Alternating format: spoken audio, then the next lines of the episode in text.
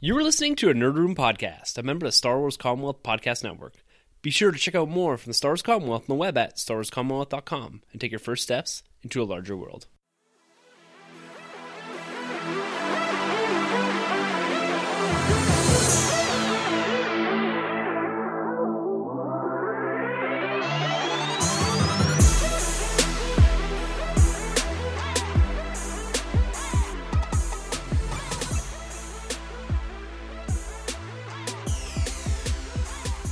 Everyone, and welcome to Star Wars Rebels Alert, the weekly podcast after show where we recap and discuss each and every episode of Star Wars Rebels Season 4. I'm one of your host, Tim, I'm Troy. and we're coming at you guys just a little bit late, about a week late than we had initially promised. This is my fault. This is all because I had to go on some business travel to China.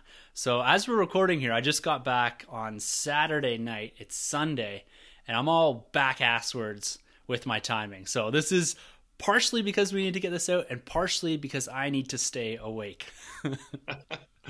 so it was a bit of a whirlwind weekend. I was over in Beijing doing some business stuff, but I managed to get on the hunt a bit and see some crazy replicas and copycats and all that. It's pretty cool. We're going to get into that later on in the nerd room. But today we're here to talk about the first, what would be four episodes of Star Wars Rebels Season 4. The first thing I want to talk about quick, Troy. How do you feel about how they're presenting the episodes this season? Two episodes, two brand new episodes per week for the next six weeks or so. And it's not until we get to that last episode before they go on a short break that we actually just get a single episode for a normal Monday release. Okay, so this is an ongoing uh, two-parter from here on in, Yeah. basically till Last Jedi. Yeah, more or less. Yeah, exactly. Okay, that's cool. That's different. That's kind of like Game of Thrones route. I think that's what Game of Thrones is kind of doing with the next season. But um, I like it. I think it works. You, you, kind of get your, your your faulty episode, and then you get your stronger episode. I find they're, they're co- co- by combining those two together. But that's not bad. I, I like it. It's a it's a bit of a change up. But I mean, this whole year has been a little different with the different uh, time slot, the different day Yeah. it comes out, and as long as well as the episodes being like an hour, forty minutes long. So I can work with that for now at least. Yeah. Yeah, and they do come out on a funny day because I like the Sunday night. It was or Saturday night. It used to be last Yes. year, and now it's on a Monday, and they just switched it over to 9 p.m. as well. Right. which is a funny time zone. I know they're constantly running these through repeats on Disney XD, but it seems a little weird that they've shifted this over to a 9 p.m. Monday slot. I don't know if they're trying to capture a bit more of the adult audience. That's what I was wondering. Yeah, because it's certainly not in a time slot for for I guess what would be their key demographic. Yeah, I- think so, especially because I, I feel like maybe the audience has grown up a little bit that Yeah. they've, they've captured, kind of something like what they did with uh, Clone Wars, which is basically why canceled because the audience kind of outgrew the show. So I feel like by them moving it to the Monday time slot, it just seems like it's to go with the audience, I guess.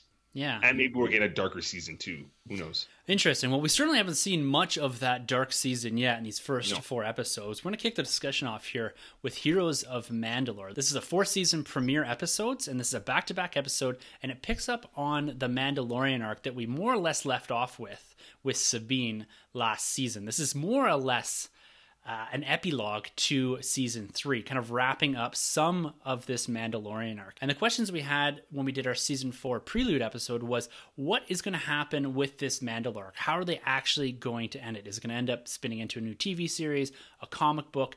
And this episode in itself really doesn't tie anything up as far as I'm concerned. It gives you a little bit more and kind of wraps up a few things with Sabine, but overall, it leaves it fairly open ended.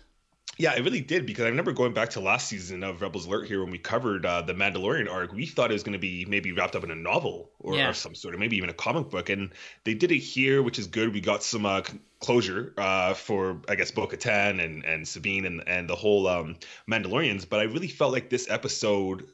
Both these episodes should have been in last season, season three. I feel like they just ran out of time because this feels disjointed, especially once we get to episodes three and four, which we'll get to later in this podcast. I really felt like this episode was just kind of misplaced. It should have been season three. Yeah, there's a couple episodes I feel like you could have plucked out of season three and inserted these into, spread them over the entirety of the season, and kind of Yeah. get that resolution before the end of season three. Now, I understand what Filoni and crew were trying to do is create some mystery around, you know, or a question mark around Sabine. Will she come back? We all knew she was coming back, but I guess they wanted to leave a bit of a cliffhanger there as to what was going to happen with her. How are they going to wrap up this dark saber arc and they Yeah. do it here kind of because as we kick into this episode it gets right into the action and this is the first season that i can remember that there's not really much of a time leap there might be a month or two and that kind of gets reframed a bit with the second episode the second two-parter episode which aired this past week because you kind of get a feeling for how long they were from hera or away Yeah. from Hera.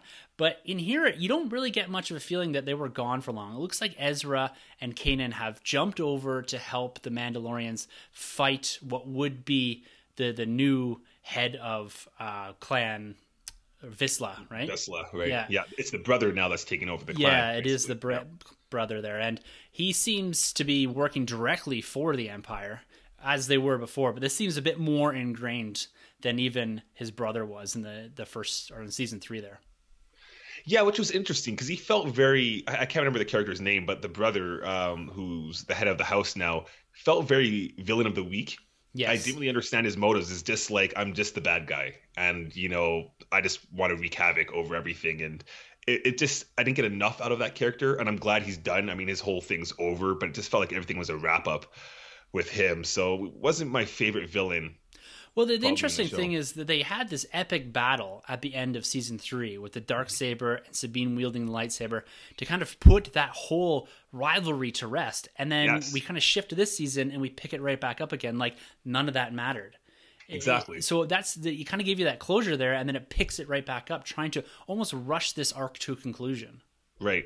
And it just didn't deliver on that end, not on that epic scale that we got from the last time. Exactly, because that fight on the ice with the lightsaber and the dark saber and that duel to almost the death, right? Well, what Yeah. would be the death, but it's you didn't get that same. You're right. It's it's that villain of the week. We've inslotted his brother, so we can continue this along. There's no mention, I don't remember at least, of a brother on that No. side of the battle. So it just seems like it was all a battle of convenience to kind of get this season going, but not get into the really good stuff until we get to episodes three and four Right. Yeah, I agree. which is kind of a weird structure because episodes three and four should have been the season premiere, as far as I'm concerned. I, I completely feel the same way. I really do, especially because you get that. Um, I know we're gonna get there, but you get that that time between like Zeb and everybody. Like they haven't Yeah. seen each other for a while, and I just felt like, whoa, this is a season premiere, as opposed to here. I, I really felt like this could have just been in season three. Yeah, and have it's- gone unnoticed. it's one of those things too. Your season premieres always want to act as like an issue one or an issue zero to drag a new audience in. And what better way to do that with episodes three and four than your first reference being Yavin, not a Mandalorian battle that sure most people that are watching this saw last season. But again, this is a part of Star Wars Rebels and a part of the Star Wars universe that me personally I'm not overly familiar with. So even when we get to see Lady Bo-Katan in here and the reference to Satine, I know these characters because you watched the Clone Wars, not because I did. Right. And so you're making a lot of leaps there, and that reveal probably again should have been in season three. That would have made more sense to me. Yeah, definitely. Because I remember for the longest time, there was all that speculation that people were wondering, is that Lady uh, Bo Katan underneath the helmet? When we saw, I think, um, Sabine's mom in that cool yellow armor, people were wondering who could that be under the armor at one point. So, yeah, it feels a little misplaced. Yeah. So for a guy that that spent the time and committed to Clone Wars, you have to give me a little bit of insight here as to Lady Bo-Katan and the reference to Satine, Satine, and what that exactly meant for you as someone that was kind of on the inside of that. Yeah, this is cool. This is great. This is again, um, I think when we were talking before with Kyle, even we were talking about how the Clone Wars didn't really get to finish where where it started, and we got like novels and we got comic books, and I feel like again they did their best they could by finishing some of the remaining stories from the Clone Wars, and this is cool that we got to see uh, Bo-Katan's story wrap up. She started off in the Clone Wars. She's the sister of uh, Satine there, and she basically wasn't always the good guy. She was on the other house. She was on the opposing side. You could almost say she was a terrorist at some point for the Mandalorians back then, but she kind of turned things around and she kind of became a lot better as, a, as an individual. And then we didn't really get a conclusion to her. So it's great that we got to see her kind of come back and she's wiser and mature and she really does have more of that leadership role. So as I really do like how they concluded her getting the saber and taking that mantle of, of the leader. I think that was pretty cool. Yeah, it seemed like a fitting way to end it all. And again, not having that Clone Wars background, it all seemed to make sense. But at the same time, it was a bit rushed. I felt. I felt like right as we get through this first battle, Sabine immediately tries to hand over the dark saber. So you don't really get an impression, or at least you needed a bit more of that impression, I guess, that they had been fighting for a lot longer with Sabine, not a couple months, because she seems yeah. through this whole episode very eager to pass off the dark saber and kind of relinquish that responsibility. Yeah, which I thought was weird because in season three, there's a huge buildup to that dark saber and the training that she had with Kanan. Yeah. That whole episode just built up so much and added so much weight to the, the importance of Sabine holding that dark saber. So to see her just give it off so easily, and she she seemed very adamant of giving away that lightsaber or the dark saber, it just kind of struck me a little off. Yeah, it did. I agree. It just seemed like they're just like, okay, we got to get through this. It's kind of a cool story. We maybe yeah. should have wrapped this up earlier, but she's got to pass this dark saber off and and kind of put a new era to Mandalore or give up that mantle so we can get back to the rebels proper. It, it just yeah. seemed this whole episode was like that. Now the meat of it, I guess, isn't as rushed as I think this first part was. Because once we get into the story here, it's they're chasing what would be Sabine's father, and we get reference to this weapon here. And yeah. throughout the first part of this episode, we get a really nice chase battle with uh, the speeder bikes and them kind of hopping around there and Kanan doing these big leaps and there's a lot of good action in this in this first part. We even get the kind of cap shield with Sabine at right. one point when they're firing at her here. And overall it's it's a lot of fun. But did you find throughout this whole episode just shaking your head at Ezra? Um, he wasn't the only one I was shaking my head at. I was shaking my head at with uh, with Ezra because I thought the goofiness of the of the rocket it just wasn't working for me with no. him trying to figure out how to use the rocket pack. I'd just rather him not be in the rocket pack. You know, I, I, I liked how he had that maneuver when he was jumping from I think it was like ship to ship as he tried climbing that mountain, that mountain, yeah. like that cliff. I thought that was cool, but I don't want to see Ezra really in a rocket pack. I think it's kind of goofy. And another character I shook my head at a lot was Sabine's dad. He kind of seemed kind of like a little bit of a, a goofball. Yeah. He wasn't goofy, but he just didn't seem like he had like that Mandalorian spirit. He didn't seem very tough like everybody else around him, like his son like his wife and like Sabine, he seemed kind of just like in the background, and especially because they kind of built him up. We didn't get to see him at all in season three, so we see his character in season four as just kind of like he's a Mandalorian, really. Yeah, well, they play him as more of the politician, yes. than anything, right? And that's something again. That's another layer of of the Mandalorians that I've not familiar with. Never seen before. Yeah, the yeah. politician end because he goes on, and it's a nice tie because it it explains why Sabine relates so much to art and it seems like her dad was fighting with his art, fighting with propaganda. Right. And that's why he's viewed as someone important in all this.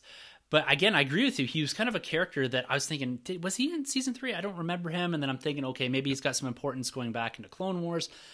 But all of it, again, it just seems somewhat disjointed. It seems like it was a couple episodes from a completely different show that were inserted into this. Yeah. And I, it left me confused a bit, and I'm sure it left a lot of people confused about the relationship of the mother and the father and how important he was. You didn't yeah. really ever get the stakes behind it because you didn't recognize or relate to any of the characters. Yeah, especially when it comes to the end of part one of this episode, where you're left to believe that Sabine's mom yeah. and brother have been killed. Sabine's, you know, damn near in tears, and the dad's just kind of there in the background, just like, you know, doesn't really care. So it happens. yeah.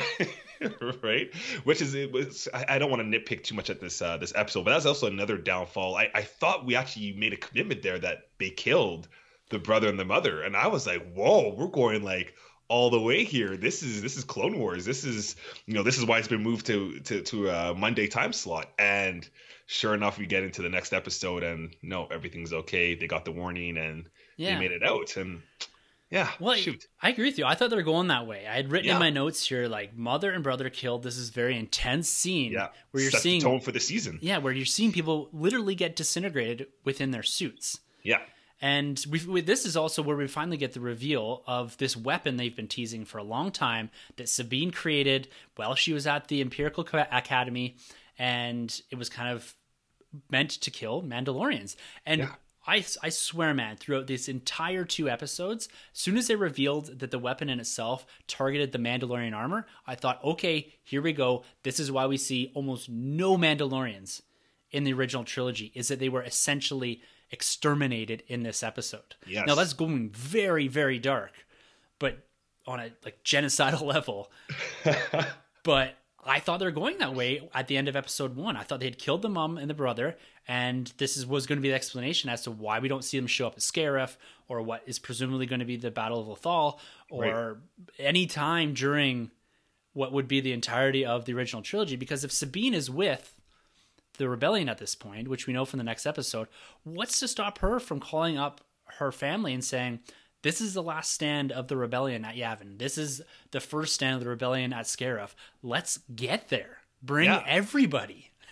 Yeah, you know, I really like that idea that you brought up, and and this is what kind of worries me is I feel like sometimes in the show they have an opportunity to dismiss some things and and lead us into the OG trilogy, and they don't. Yeah, you know, they, they leave things dangling. Ahsoka's death, they didn't make it official, so now they made it harder for them to explain that situation. The Mandalorians we've just mentioned, where are they in the original trilogy? Well, they just had an option to get rid of them, like you just mentioned, which I like that idea, but they haven't. So that's going to be even another harder situation to handle. So I feel like there's some things, unless they have some master plan that we don't know about, obviously, how they clean all this up, they're kind of starting to run out of time here. Yeah. And I think, uh, yeah, I guess we have to see. Yeah, we will. Like, I thought that was an easy way out. It's it's yeah. a pretty devastating way out, and maybe not appropriate for a children's show. yeah. but at the same time, it was a way out. Yes. Yeah. Yeah. And it was graphic when they actually showed the demonstration yeah. of what happens. Whoa. Crazy. Yeah, it's pretty wild. I just yeah. realized we said Clan Vizsla. It's Clan Saxon is the enemy. Garth Saxon. Gar Saxon. Yes. Okay. And it's his his brother is yeah the main leader of this this new what would be more or less Empire clan. Right. Yeah, basically. Which is another thing I don't really like, which I'm glad they, they kind of turned it around. Like the one soldier underneath him kind of even spoke out, like, is this for the Mandalorians or the Empire, basically? Because it just felt like the Mandalorians should be separate. They shouldn't really just be under the Empire. Yeah. So I'm kind of glad what they did there, how they resolved that issue. Yeah, yeah it was cool. He kind of went off the deep end, and the, the soldier under him cat or questioning him, being like, "Yeah, this doesn't seem right. If the Empire gets us, he's gonna kill or at least control all of us with this weapon." Right. And he's going on about fear will control the rest of the Mandalorian clans, and that's why he wants this. But again, it feels very much like a puppet, just put yeah. into place to kind of get through the majority of this episode. Definitely. Yeah. And then over the battles in here, once we get into what would be, I guess, some sort of after they capture Sabine here, um, they end up revealing the mother and brother are fine, and we get into what is more or less this final battle, and then Sabine recalibrates this to the stormtroopers and this is something that they were asking her to do before and she does throughout this episode. And it kind of dust settles a bit here. We see a little bit of a dark streak in sabine which is, seems to be a bit of a theme going into episodes 3 and 4 as well with her and ezra is that they're starting to question the battle tactics this morality of the rebellion versus the empire. And i like that they're doing with both of these young characters in these shows is that you see her kind of turning up the juice on this thing and they're saying, okay, Sabine, that's enough. And, you know, she's got a little bit of a dark streak in her. Well, that, that's the cool thing I like actually in both parts of these. Um, I think is in these episodes. Is Even Kanan's kind of had enough of the battle. Yeah, he's kind of ready to just you know let's let's kind of move on with lives. But Hera still wants to put up the fight, uh, and then like you mentioned, Sabine's even going a little deeper, a little darker with her tactics. So I do like that they're kind of questioning that because I mean this is the fourth season, so this is the you know they've been in the battle for about four years, at least Ezra and Sabine. Well, Sabine even longer. Yeah. The war is about to, you know, kind of uh, have its way with you, and you're going to kind of start thinking about things differently of how to win.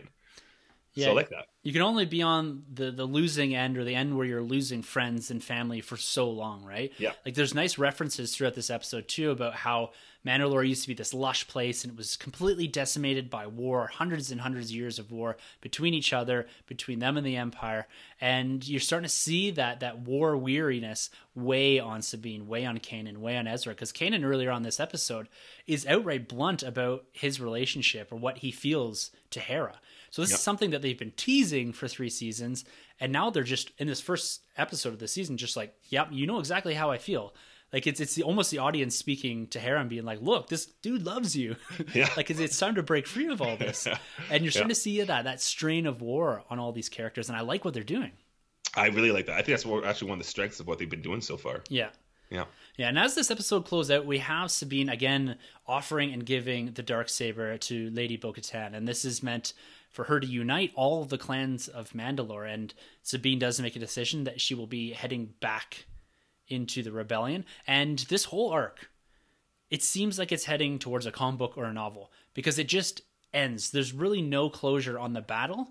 And there's no closure on the dark saber for me at least, and Lady Bo-Katan. Like, what are they going to do here? Would you prefer to see this in a maybe five or 10 episode single one shot series or a comic book or a novel. It just, to me, it doesn't suit a novel. You need something graphically for the Mandalorians here. What are your thoughts on how they continue this and if they continue this in the season?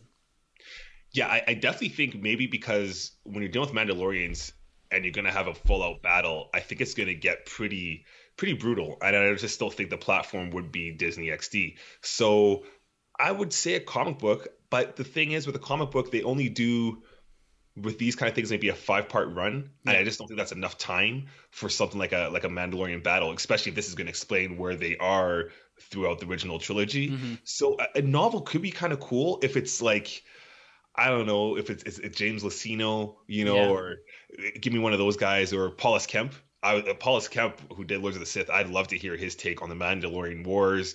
You know, I think that'd be kind of cool. Actually, just give me a novel and, and make you know Bo Katan the the lead with the dark saber. I would actually be all up for that. Yeah. So I think a novel or comic book, but I, am leaning more towards a novel just for the length of what yeah. they need to do. You feel they need a little bit more storytelling time. For sure. Like, for sure. I think we mentioned this before on the prelude episode, but you could almost do with the Mandalorians a, a parallel story or two parallel stories where you have where you're telling the past and as the past progresses you're also telling a future story and both of them relate each it relate to each other because I really thought they're going to spend more time wrapping up the Mandalorian arc in this episode, and I felt like they teased more.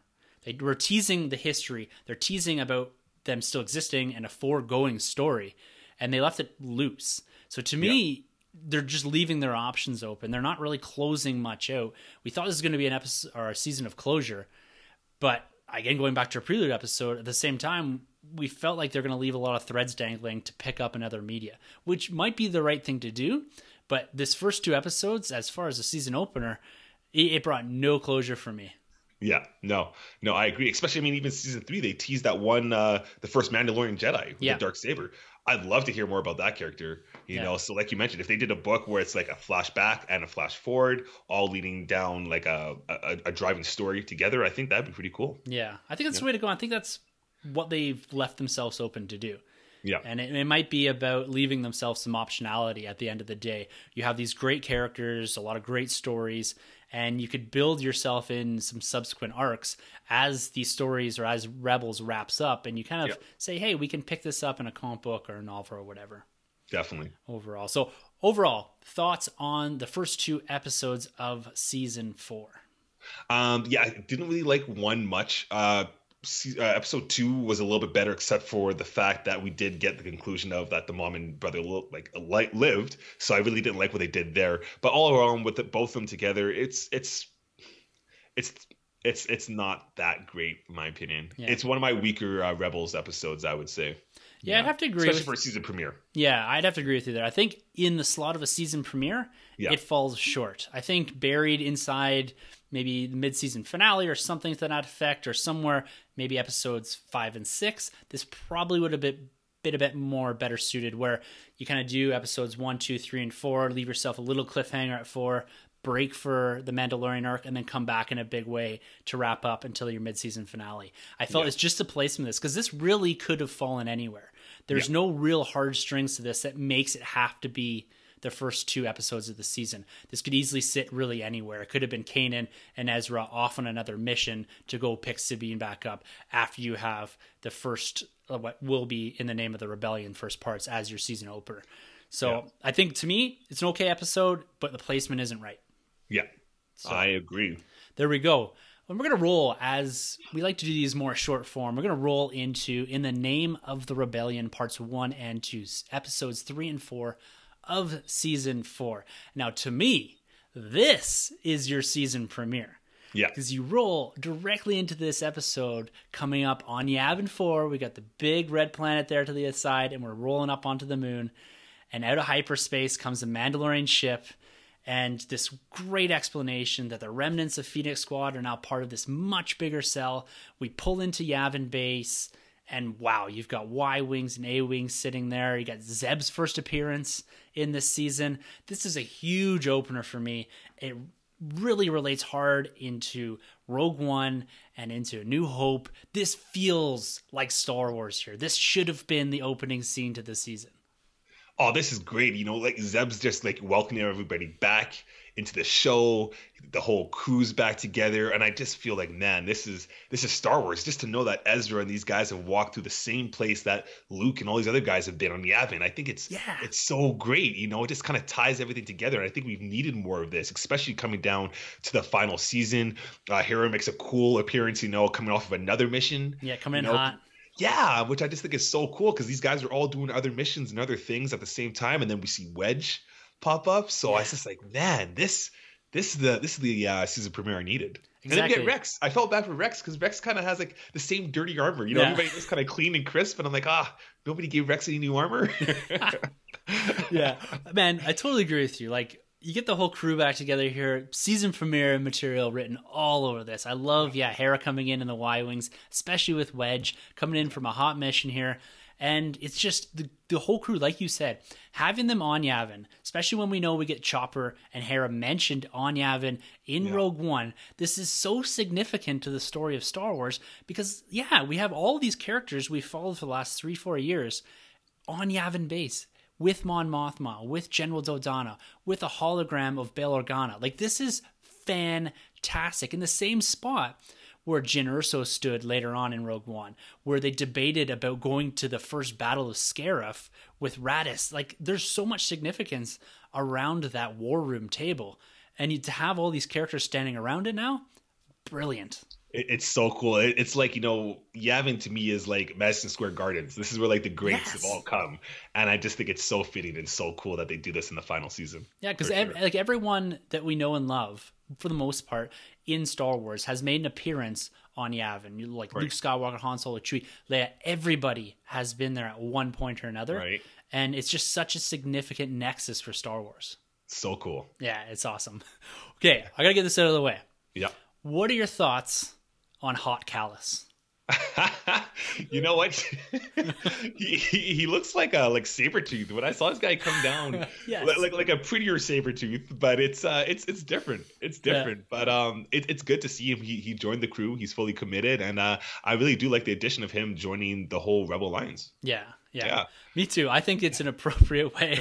I just the way he strolled up when the whole ghost crew, he kind of like rolls in with his hair all shaggy know, and big mutton chops. It's like, yes, I hope he, I hope he has a significant arc because he came in like he was going to have or uh, play a big part in this episode, and he kind of imparts a bit of wisdom from his days as part of the Empire, and then just steps back from this episode. Yeah.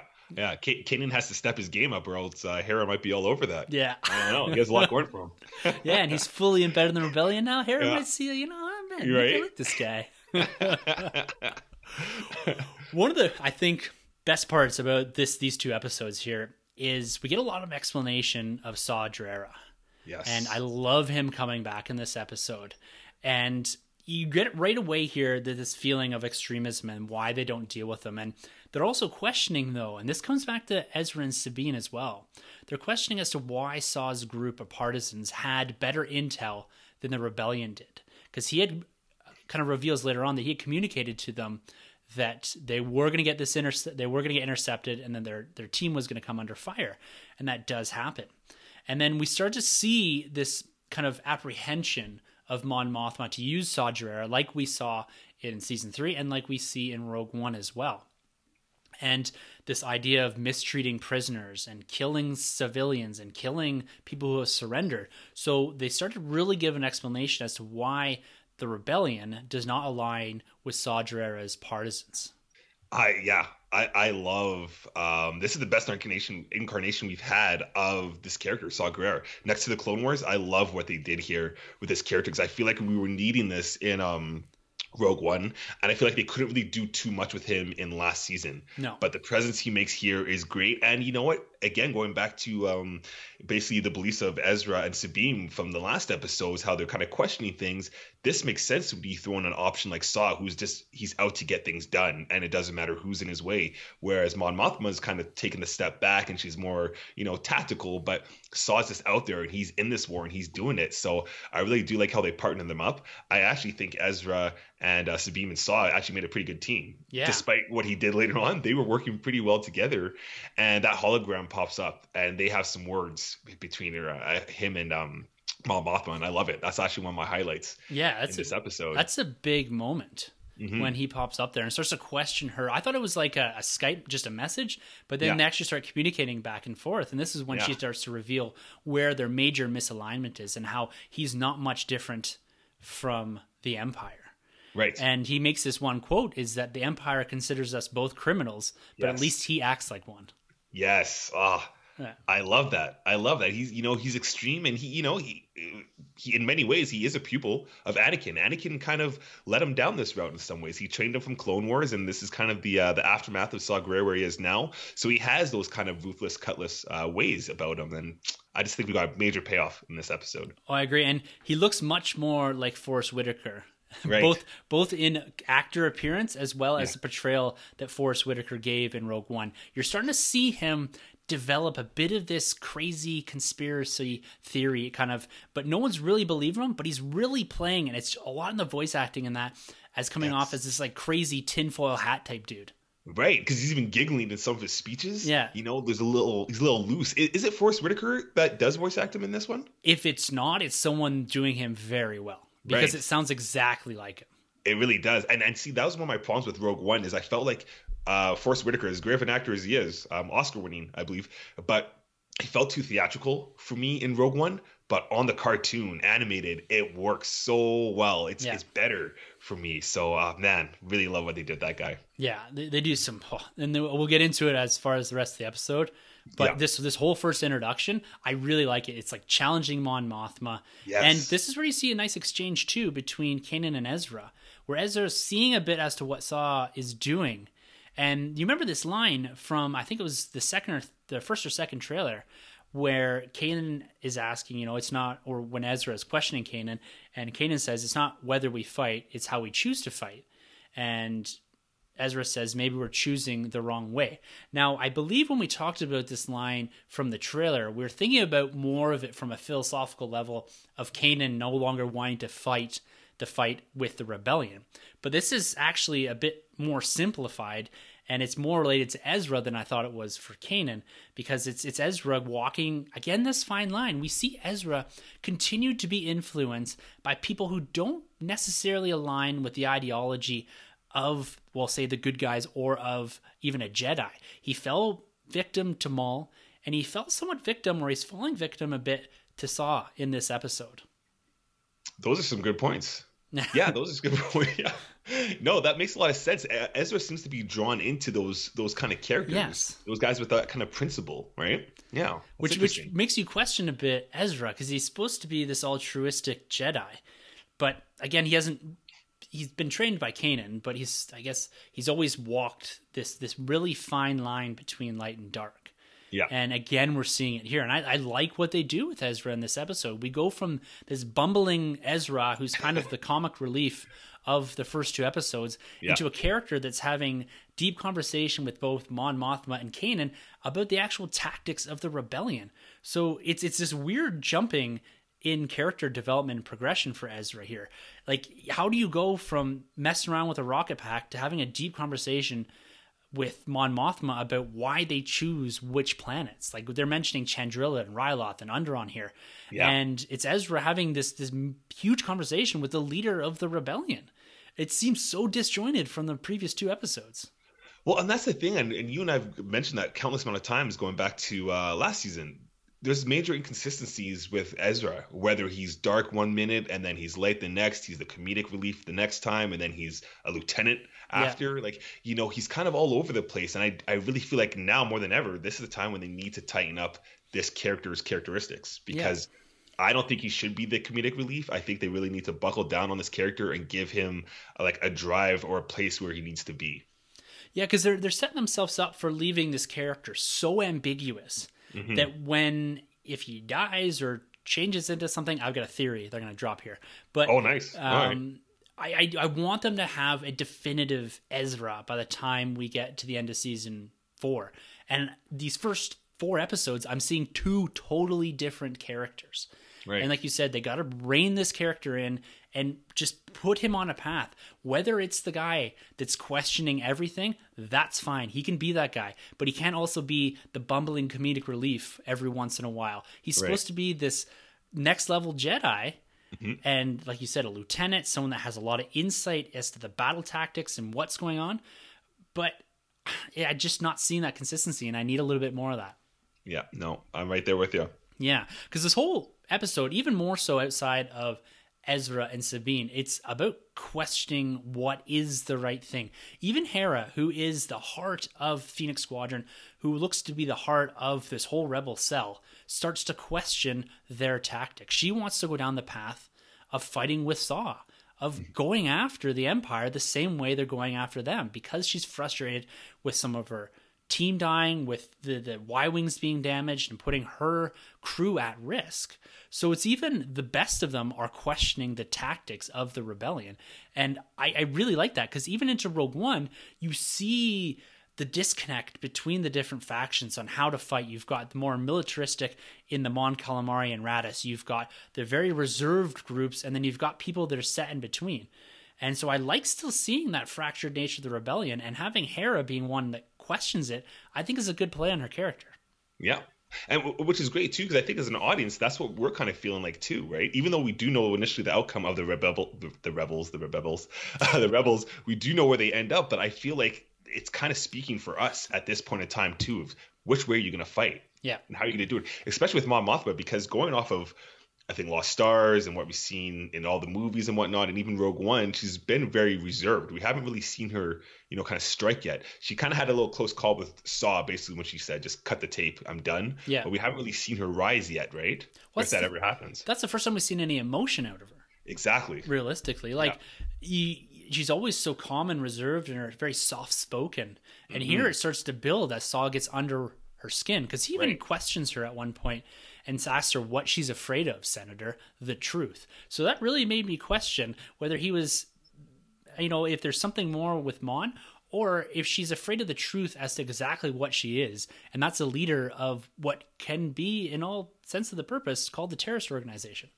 Oh yeah. So is she afraid of the truth of what she actually is? Like she may be doing what is right, but how she looks and how she's portrayed, he, he, like he said, he called them both criminals, Yeah. and that's how they're portrayed to the majority of the galaxy. And she's the leader of this organization, so Yeah, it's, it's group. exactly it's it's how you want to accept that position, and I think that's why Mon ends up rising to the top of all this as we go into the aftermath and all that, because she is the altruistic person that she's been portrayed to be through all of the Star Wars continuity.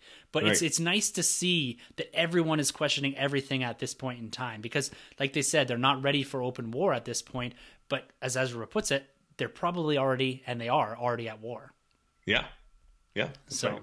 and as we jump into the guts of these last episode, the back half of this episode into episode two, we finally get the Ghost Crew, the full crew, the original crew, going out on a mission. We've got Sabine, Ezra, Zeb, Kane, and Hera, and Chopper. Nice to see the crew back together again here. They're kind of going out to to put a stop to what is this um uh, what do you call it relay station that's it's allowing them to be their their battle plans to be cut off a lot quicker because they can relay messages to the empire a lot faster and it's a nice scene here we've got sabine and ezra and chopper pulling a captain america and leaping out that's all i could think of man. I was waiting for it. I was waiting for it. Yeah. them leaping. Two Captain America references. yeah exactly both two episodes i really like what they're doing here it's, it's a fun kind of first take i love having the crew back together um, but it, it takes a quick spin actually and, and we go into the arrival of saw once the mission becomes compromised and saw arrives in a u-wing which i think is really cool a nice rogue one reference i believe this is the first time we're seeing the u-wings in rebels as well so i really really like that and we got two tubes as well that comes in with Oh, saw I thought that's great because we didn't get enough two tubes in uh, Rogue One. no we did Such a not cool character. Yeah. Yeah, I really, really enjoyed that. And what did you think here of this nice sequence where you've got Kanan guiding Hera with the Force up and down through the fog of these mountains? This is a beautifully shot scene. This is incredible. Actually, right from that that Captain America moment you mentioned, the animation is Yeah. unreal. It is so good, so fluent and crisp. And yeah, when Kanan's guiding her through, I thought that was so cool and such a great way to make use of Kanan's situation and being a Jedi, but Yeah. still involved in the ship battles, but being like on the surface, not being in space. The whole thing was incredible. Yeah, I get a real vibe and, and reminiscence of the asteroid chase scene in Empire for some reason there. I don't I don't know why. I just got I think that's the scene I must be thinking of because I, I feel like I was like, this feels familiar to me. This feels again like Star Wars. And I, I Right. really enjoy that. I actually rewound that and watched that twice. Nice. Yeah, no, is is great. I love that. And then we get you know like some James Bond stuff going on on the satellite dish. Yeah. You know some action scenes. So that's cool. Yeah, we get Chopper all painted up, and yeah, it was, it was overall a fun scene. But it really drives into part two of this, where we have Saw more or less kidnapping, maybe willfully kidnapping Willfully, yeah. Sabine and Ezra after he just rolls out these missiles or whatever they are, these bombs, and blows up this satellite thing. So again, showing a bit extremism here. But it's Yeah. interesting how Sabine and Ezra really don't put up much of a fight here. Because we saw Sabine's dark side in the first two episodes. We saw a bit of Ezra questioning it in the first part of this. And I like that they go off with Saw here. It's a really interesting dynamic. And Hera says it right out. It's not that she's worried about the two of them. It's worried she's worried about who they're with, the influence that he can have on these two. Because at this point in time, they seem like they're both very influential characters. Yeah. Yeah, I would say so. I, like we've mentioned, they were basically fatigued of their tactics throughout this whole war, and they're looking for something different. Yeah. And Saw's the guy that can do it for them. And I, I think the partnership was cool. It's a really good take, but as a lesson that they needed to learn is something they kind of needed to do on their Yeah. own and realize this isn't the way they're going to go, at least for now with Ezra. Exactly. Yeah. the thing too that I really like about this is that we get a lot of Rogue One and Death Star references in the back half of this episode. It's a lot about the Death Star, and you know they, they got these technicians, these energy technicians that are the prisoners here. We get mention of Krennic. We've got the Death Troopers as well. I'm really loving the vibe of this episode as we go into this civilian transport that they're infiltrating to see exactly what's on here. And tell me how much you love this scene when Ezra walks onto that ship and he hears the singing Kyber. Oh, that was so cool. This to me was uh, Catalyst. Yes. I got the whole Catalyst vibe, you know, with like you mentioned, the engineers working on on on the Kyber crystals, and then the singing of the crystal itself, and Ezra picking up that vibe, and it just, oh man, I thought that was so cool, Yeah. so cool. Yeah, it's it's in to what remind me of Ahsoka, the book, the singing Yeah. of the Kybers. Of course, Uh, and just the fact that Sabine doesn't hear it. And right there, anyone who knows anything like about the Kybers and all that, it was just Right. this beautiful, beautiful just moment. But one question I had: Do all Kybers sing, or do they only sing, or can only the people that are meant for them hear them? That was my only question about it. I'm pretty sure if you're force sensitive, because um, Jyn Erso's mother, which they they toyed with the idea before they even created her, whether they want to make her a Jedi or not, Yeah. but I believe we're meant to believe that she was uh, force sensitive of some sort, and I think she could hear. I'm pretty sure in the book Catalyst, she could hear uh, when they go to the planet, she could hear the um, the sounds. Okay, I don't remember uh, that. When she's yeah, I thought yeah. when she when she teamed up with um buddy, I forgot their names. There's so many different names, but she teamed up with the guy that ended up saving them at one point. Um, I know, yeah, it's that, yeah, the mercenary guy. I know exactly what you're talking about. Yeah, yeah, like the prune face guy or whatever. Yeah. But anyways, yeah, I believe she could hear it then, and then obviously when you go back to the Ahsoka book, when she goes to uh, was it Elam? Ilum, yeah. Yeah, she could hear it as well. So I thought it was force sensitive. Um, but Maybe, um, yeah. uh, but obviously only um, um, Ezra would hear it at that Yeah. point because he, he's a Jedi. So it's such a great callback just to tie all those tissues. Yeah, and you get to see the giant kyber crystal and mention Ah. of Jedha as well. Ah, I freaking love that, man. That was That's crazy. So good. But the only thing that bothered me a little bit about this is the Death Troopers. Now, they're really cool looking. They're Mm-hmm. Yeah. quite imposing, but even in Rogue One, they felt a bit misused. They didn't have this prowess that they should. And then when you get into this episode, Saw and Sabine and Ezra make quick work of a whole squad. Yeah. And then they flip off that weird jabber that they have that's a bit scary. And it's Yeah. just this English dude talking. Yeah, that, that that's weird. I, it's very like that scene was very like Batman, like you know, with the with the smoke flares going Yeah. on and they're taking them out, which is cool. But these Death Troopers are so opposing. I, I wonder when we're gonna get to the point. And this is just nitpicking both Star Wars, where we're gonna get like the elite of the elite troopers, because I feel like we get these troopers that are meant to be more elite than the others. But at the end of the day, they're all kind of the same. Yeah. You know, I don't know what the the Inferno Squad is like. I've yet to play Battlefront or, or pick up that book, but I felt like the way we, we saw these um these Death Troopers, they're just meant to be the best of the best. And even a little bit for Rogue One, you know, that beginning scene with them and Krennic, I thought they were a little imposing, but still, I thought here they would have done a little bit more of a fight, put up more of a fight with these three rebels. So. Yeah, you never get the feeling to me that these guys are, like you said, any more superior to your average stormtrooper. Yeah, which they should be. They're the ones guarding the Kyber, right? They're the ones guarding what is the the members of the Tarkin Initiative.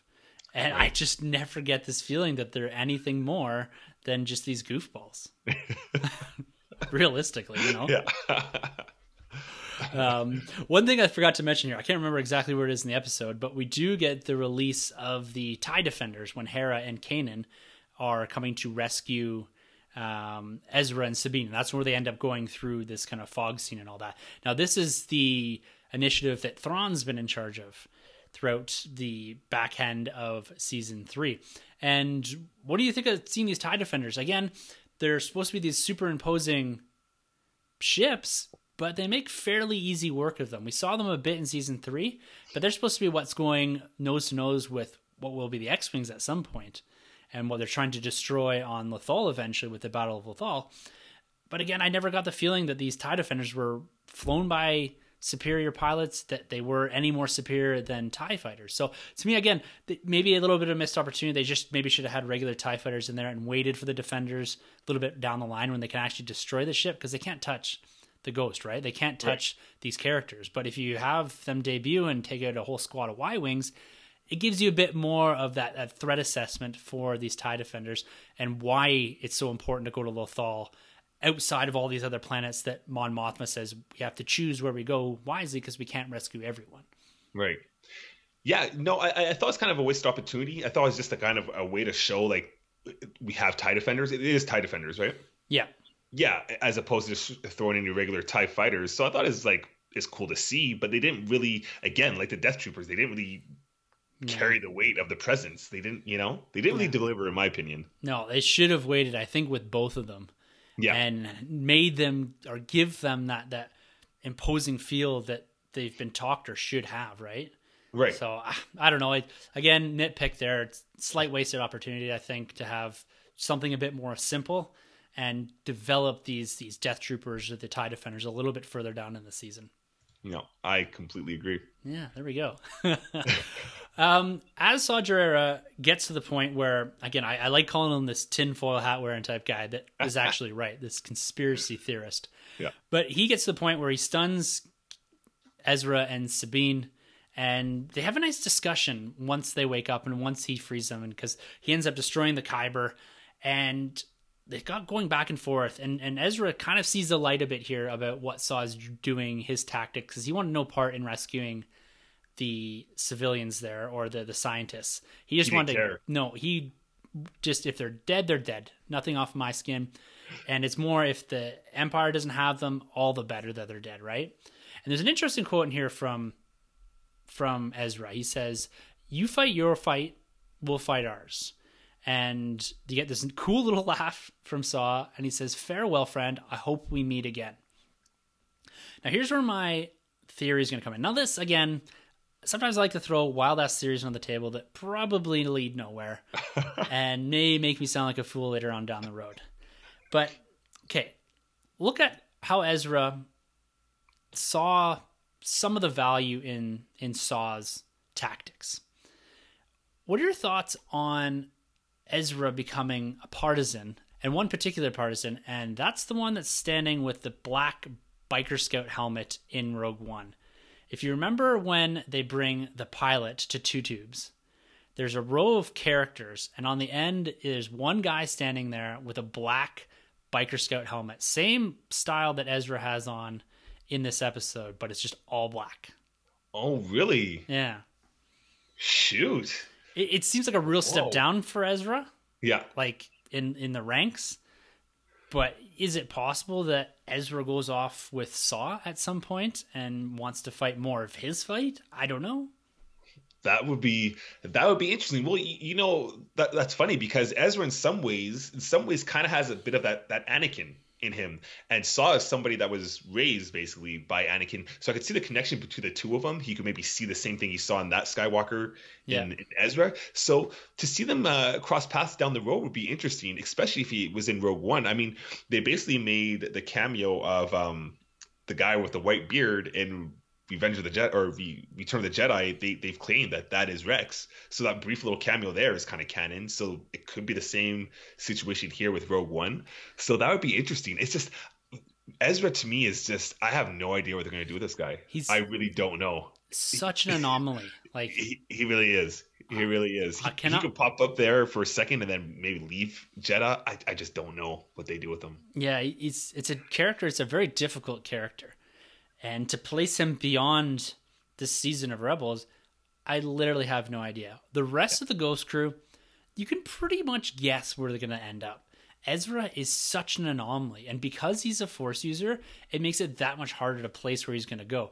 And because, like we said earlier, there's no consistency with this character, it makes it again one step harder as to what are they going to do with this character of Ezra. Right. At this point in time, I have no clue, man. I'm no just idea. at a loss. But overall, this episode's or these three, four were fantastic. I thought this just hit the stride of Star Wars Rebels right where I wanted to jump out of the gate in season four. We had to wait a couple episodes to get that, but here overall, nice ending. Leaves on somewhat of an ominous tone. You've got these technicians joining up, the second Kyber crystal that the Ghost Crews come along, they've destroyed. So you're getting a lot of this teasing of the Death Star of something bigger. We've got our Phil for Saw Gerrera. They build a little bit of that where Mon Mothma and him kind of broke apart, that extremism that we do see in Rogue One. And I like everything in this episode. It's got deep root ties to Rogue One, to A New Hope. It's starting to really build into what we believe this season was going to be. And overall, to me, so far, these two are just fantastic episodes and sit online with some of the best we've seen so far. Yeah, no, I uh, I completely agree. This got me right back on board here. I needed this episode or these two episodes coming off the heels of episode one and two. Uh, I Saw Gerrera won me over in this because I haven't really liked anything we've seen from Saw outside of Clone Wars. So I'm glad they they kind of finalized his character here. Um, he's great and he he's so close. He's so close to the Death Star. He he yeah. knows nobody else knows, but he's just he's just not there yet. So it's unfortunate. You know, he gets taken out by the one thing that he thinks he has an idea what it is, yeah. which is funny. But uh, yeah, all around this is a great episode, and uh, it's cool to see like this full scale Rebels team kind of come together and still go off and and, and get this mission down. So uh, no, I, I appreciate it. I like this one. Yeah, it was a fantastic time. The animation is great. The score yeah. fell a little short for me. I didn't pull it any times in there where I was kind of blown away with what they've integrated here, but I'm hoping to get a bit more of that as we go. And one thing, we've yet to see Thrawn yet outside of that quick hologram that we saw, uh, I think in episode two or whatever, where he kind of talks a bit about the tactics in that. Are you surprised we haven't seen Thrawn yet? Um, no, no, I think that's okay. Yeah. I think that's okay. I, I, don't think we even needed to really see him in. No, uh, it was kind of a useless cameo. Kind of forced, eh? But um, but he has to start hitting hard. They got to start pumping him pretty soon because this is the final season, and um, they got to go Thrawn and go hard. Yeah. well, I'm really looking forward to it, and we got a couple more episodes coming out next week. And I think we left a bit ambiguous as to how we're releasing these episodes. And so, what we're going to do, we're going to release them every Monday, like we did last year. And they'll just be acting as kind of a wrap up and a prelude to the two new episodes that will be coming out later in the evening. So it's going to be a week out from each individual episode when we drop these. It just gives us a little time. It spreads us out from the Nerd Room podcast, which drops every Thursday, and it gives a little bit of soak time for everything going on in the Star Wars world. And it kind of gives you just a short half an hour. Well, this episode's an hour because it's two episodes, just to kind of prime yourself and remind you as to what happened in the previous episodes. When you drop into the new episodes, you're refamiliarized with everything that's going on. At least that's how we're justifying it. so, guys, well, until next week when we pick up Star Wars Rebels Alert again, I think that's all for us, man. I'm excited for the season. I'm liking what I'm seeing so far. Hopefully, they build the momentum of this episode and give us two more cracking episodes as we come into the final days leading into what will be the winter finale of some sort and The Last Jedi. Yeah, I'm right there, man. I'm in full Star Wars fever right now. Yeah. So the more the better. Yeah. And you guys can catch us over on the Nerd Room this Thursday. We're going to be reviewing Thor the Dark World as a prelude into Thor Ragnarok, which also drops this week. And our review will be coming out shortly after that on the following Thursday, November 9th. So look out for the next two weeks on the Nerd Room. We will be talking about Thor the Dark World this week and Ragnarok next week. Tune in to see our opinion on that. And like we said, we'll be coming back to you guys every single Monday for Star Wars Rebels Alert, our weekly podcast after show where we take a short break and discuss a little bit of Rebels each and every week. All right, man. Until next week, we're talking more Rebels Season 4. I'm Tim. I'm Troy. This has been a Nerd Room Podcast production. You can find our hosts, Tim, Troy, and Sanjay, on Twitter at the NerdRM, Troy the Boy 87, and Sunjabby. For more content from the Nerd Room, check out the nerdroom.net. And don't forget to subscribe to the Nerd Room on iTunes, Podbean, and YouTube. Be sure to head over to StarWarsCommonwealth.com to find more podcasts in the Star Wars Commonwealth Podcast Network, including Talk Star Wars, Tumbling Saber, Generation X Wing, Rogue Squadron Podcast, Skyhopper Podcast, and San Diego Sabers. Follow the Star Wars Commonwealth on Twitter at SW Commonwealth and take your first steps into a larger world.